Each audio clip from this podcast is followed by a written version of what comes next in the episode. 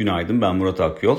Borsa İstanbul haftaya oldukça iyimser bir zeminde başlamıştı ve özellikle e, ilk iki işlem gününde son 1-1,5 saate yaklaştığımızda tepki alımlarıyla daha fazla güç kazanıldığını görmüştük. Fakat dün bunun tam tersi oldu. Endeks gün içinde 5000 puan seviyesinin üzerine test etse de kapanışa yaklaşıldığında satış baskısının ön plana çıkmasıyla birlikte kazanımlarını geri verdi ve günü de eksi bölgede tamamladı. E, buna karşın 4900 puan seviyesinin üzerinde tutulmuş olmasını önemli buluyoruz. Burada kalındıkça zaten aşağı yönlü riskler daha sınırlı e, kalacaktır ama yukarıda hep de dikkat çektiğimiz gibi zaten 5000 puan seviyesini en önemli teknik nokta olarak görüyoruz görüyoruz kısa vadede. Dolayısıyla yukarı yönlü eğilimin bir momentum e, kazanması için e, bir trendi dönüşmesi için 5000 puan seviyesinin üzerinde arka arkaya kapanışlar yapılması gerekir. Dolayısıyla haftanın e, geri kalan iki işlem gününde endeksin bunu ne ölçüde başarabileceğini yakından takip edeceğiz.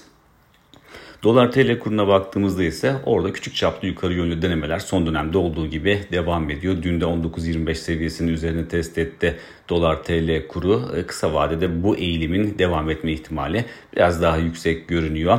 E, tahvil bono piyasasına baktığımızda ise orada getiri eğrisinde yakın vadelerin daha fazla yukarı yönlü tepki vermeye başladığını görüyoruz.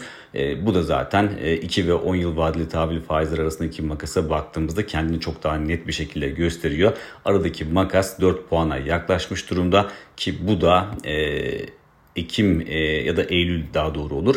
Eylül 2022'den bu yana e, en fazla e, genişliğe ulaşmış durumda aradaki makas. E, dolayısıyla tahvil faizleri arasında da bir ayrışma söz konusu. Dışarıya baktığımızda ise dışarıda aslında e, bugün haftanın son işlem günü diyebiliriz. Çünkü yarın e, Good Friday nedeniyle yurt dışında birçok ülke hemen hemen hepsi hatta e, işleme kapalı olacak. E, bu nedenle son işlem günü ve e, piyasaların odaklandığı ana konu başlığı tamamen makroekonomi. Makroekonomik görünüme e, bakıyor piyasalar şu anda ve e, orada da görünüm çok parlak görünmüyor. Hafta başında Amerika'da ISM imalat endeksi açıklanmıştı. Beklentinin altında rakam görmüştük orada. Zaten büyümeye daralmadan ayıran 50 seviyesinde altında kalmaya devam ediyor ISM imalat endeksi.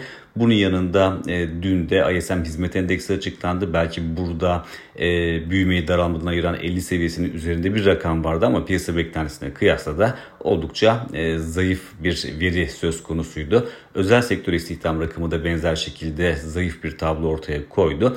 Bütün bunlar da zaten e, ekonominin baskı altında olduğuna yönelik algıyı destekledi ve gün boyu aslında piyasaların zayıf bir eğilim sergilemesine neden oldu. E, bugüne bakarsak bugün e, piyasalara yön verebilecek önemli bir veri yok aslında. Amerika'da haftalık işsizlik maaşı başvuruları açıklanacak ama önceki haftaya kıyasla çok anlamlı bir değişim göstermesi beklenmiyor verinin. E, bunun yanında zaten haftalık veri olduğu için aylık verilere kıyasla e, piyasalarda yaratabileceği etki biraz daha limitli.